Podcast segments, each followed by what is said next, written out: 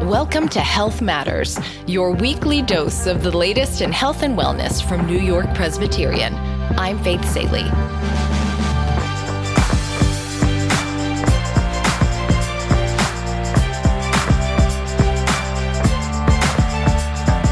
Many people start the new year committed to eating better.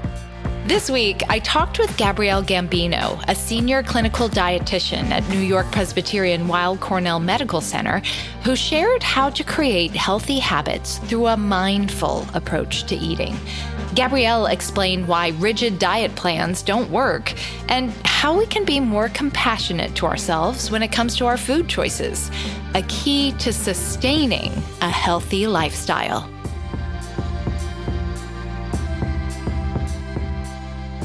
Gabrielle, welcome to Health Matters. Thank you so much for having me, Faith. I'm so excited to be here. So, we are in January 2024. Happy New Year. Um, Gabrielle, if someone is going to change their approach to food this year, what are some things that you would suggest they consider? Number one, I would try to stay away as much as possible from the media outlets pumping out their fad diets for the year. These fad diets are not sustainable for the most part. Oftentimes, people are talking about starting fresh and starting all at once with one of these diets. And we know from working with patients, from hearing from others, that if you try to change too many things at once in your diet and lifestyle, um, you might get overwhelmed. It might not be practical for you. And overall, that leads to just feeling a little bit more frustration than you might need to be feeling. It's the downside of being really ambitious, right? You can you can be embarrassed if you announce to everybody I'm only going to eat grapefruit for for the next month and and you last 2 days. Exactly. So this all or nothing approach is definitely something to try to avoid. The other thing I, I do tell pe- people is just to try one thing at a time. So on the other hand, maybe you want to you know, include more fruits and vegetables. So try two days a week where you have an additional serving of maybe a fruit or a vegetable during one of your meals. See how you do with that and build upon it. We hear a lot about mindful eating. What does it actually mean? With mindful eating, you're taking in all of your senses to better satisfy your palate in more ways than just your stomach and your mouth. I think in our culture today, it's even more beneficial for us um, just to become a little bit more aware and at ease. It sounds like mindful eating involves bringing an awareness to what you're doing beyond putting food in your mouth. Yeah, so there's actually eight types of hunger um, oh, within eight. Yep. yeah. Okay, well, I got eight fingers. Let's do this. So, the first thing when you go to a grocery store, say after you have a dinner already, you've already been stuffed to the gills, and you go to the grocery store to buy your foods for the week, um, and you see a rotisserie chicken or you see cookies on the shelves, and they're beautiful, and you're like, oh, I must have them. So you go to, you check out, you go home, you have to have a bite of cookie, even if you're not hungry. That's eye hunger. And a lot of times we don't even notice it when we're doing it, but with all of these different types of hungers is just bringing awareness to them, and then you can make a change. The second hunger is ear hunger. So, say that you're in the office and your coworker is chewing on chips, um, crunching away, and you're not hungry, but that starts to sound really good. Um, I, this happens to me like all the time. Um, so I, I go, so you go over to them and you grab some chips. That's ear hunger. The next one is nose hunger. So this is kind of obvious, but when you smell something that's really great, um, I know when you go to bakeries, the first thing they bake in the morning is something very aromatic. Oh, yeah. If you smell it, you're going to want to buy it. Stomach hunger is looking at the volume of food that you're used to serving yourself. I think some of us, you know, around here, we're used to finishing our plates when we're younger. And when they go we go to restaurants we want to finish everything that we buy. Um, so mm-hmm. we are mm-hmm. serving ourselves a lot more than we might need. And we know it feels better to push your plate away before you go oh. But, but we still sometimes eat until we go oh and they bring the dessert menu and you're like oh and then you still look at it because exactly Exactly. So, something just to be aware of. Touch hunger is something that's a little bit different. In touch hunger, um, they look at cultures that use their hands to feed themselves instead of silverware. Um, toddlers use their hands to eat, and they find that the texture and feeling the food um, is actually very satisfying to us.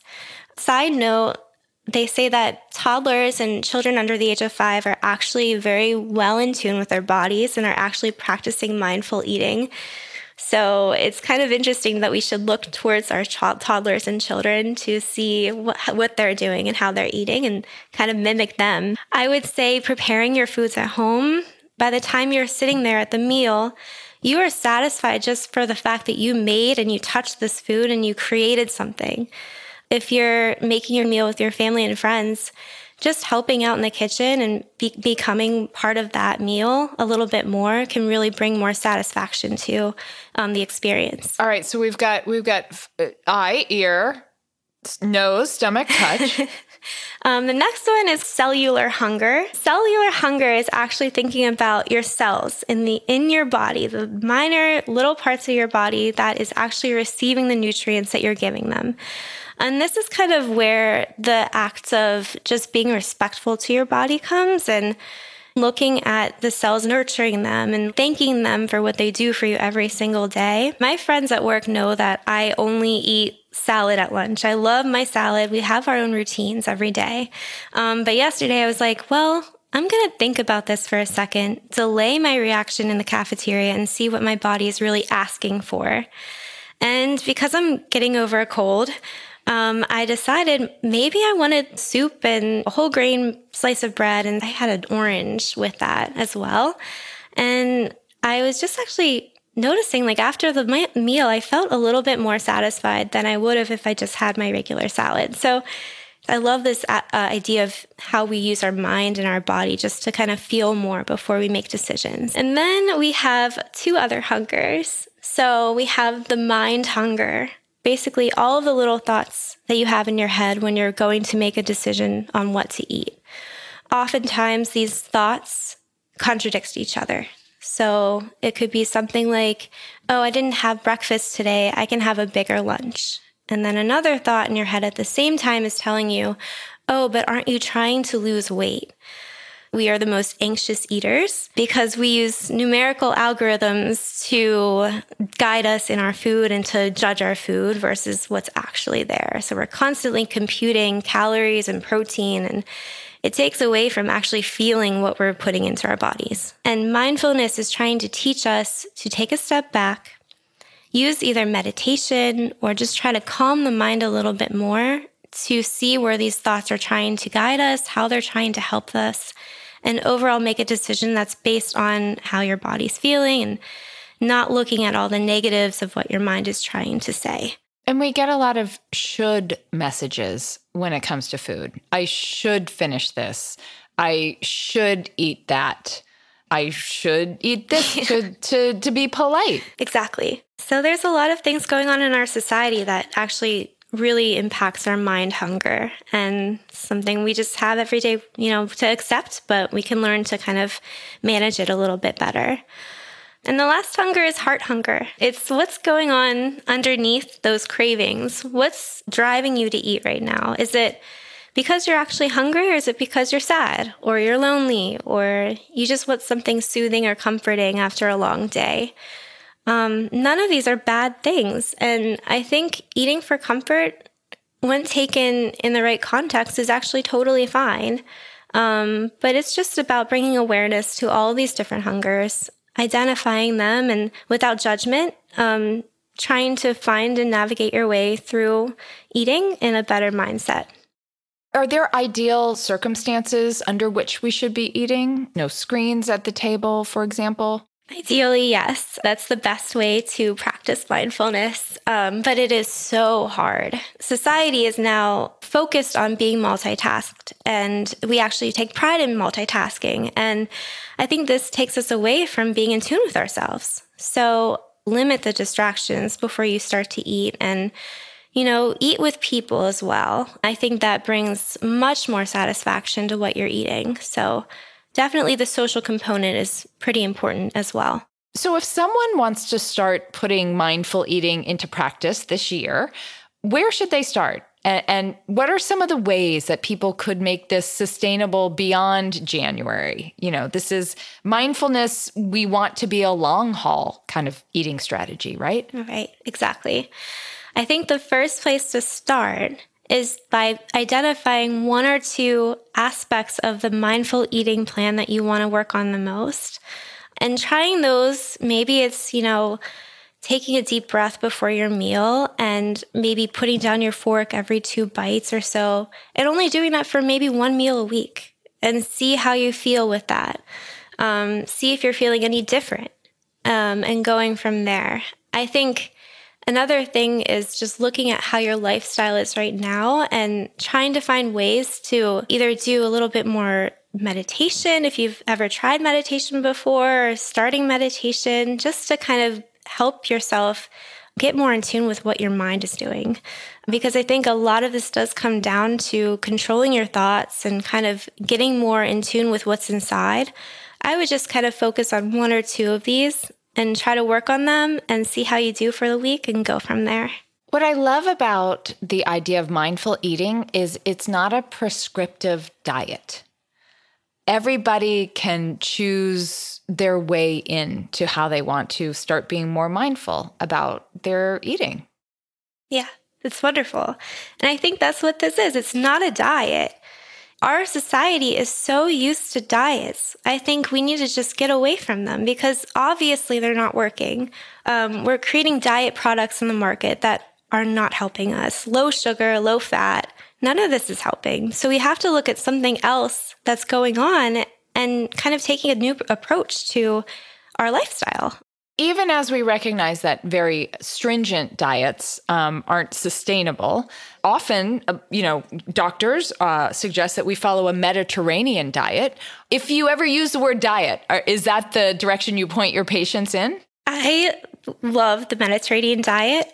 I think it has all the components that you would be looking for in a healthful diet. I do want to say that we should kind of steer away from just looking at the Mediterranean as the healthiest diet on the planet because every, you know, area of the world has that type of diet in it. So in certain ways. You know, in Asia and Japan, they have whole grains, they have, you know, vegetables galore, fruits, they have all these unprocessed foods and oils, but um, they don't get as much credit. So I think looking at what's in the Mediterranean diet and each component and doing what works for whatever type of diet you're on, but adding those components in is kind of the best approach to doing any type of diet. You compassionately mentioned that it's okay to eat for comfort and, and satisfy our heart hunger. What should we do when we feel ashamed of how we eat? When, when we're telling ourselves, you shouldn't be doing this? Right. Remember, you're human. Remember, you're not a machine. Um, and we all have needs that are not necessarily black and white. Um, I think a lot of times people starve themselves of something they're craving through emotional or through just a reactional experience. And later on down the road, they'll have three or four servings of that food the next day as just a compensation. So I would tell people just to be a little bit more kind to yourself. Stop judging yourself so much um, because it doesn't get you anywhere. When you put it that way, it, it, sounds like you might even encourage people not to talk about like, oh, this is my cheat day or my mm-hmm. guilty pleasure. It's yeah, it's your pleasure, and if you're mindful about it, then say, this is my pleasure. I'm going to have some now. Yeah, it's actually empowering. You know, it's like I'm actually listening to my body, I'm listening to my mind, I'm giving myself just some you know, relaxation and just allowing myself to be happy. Oh, so. Oh, Gabrielle, my body and my mind tell me so often that I need chocolate. so, but you're giving me permission to continue to listen. you're welcome.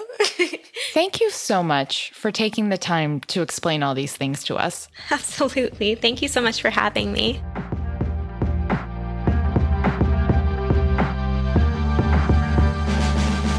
Our many thanks to Gabrielle Gambino. I'm Faith Salie. Health Matters is a production of New York Presbyterian.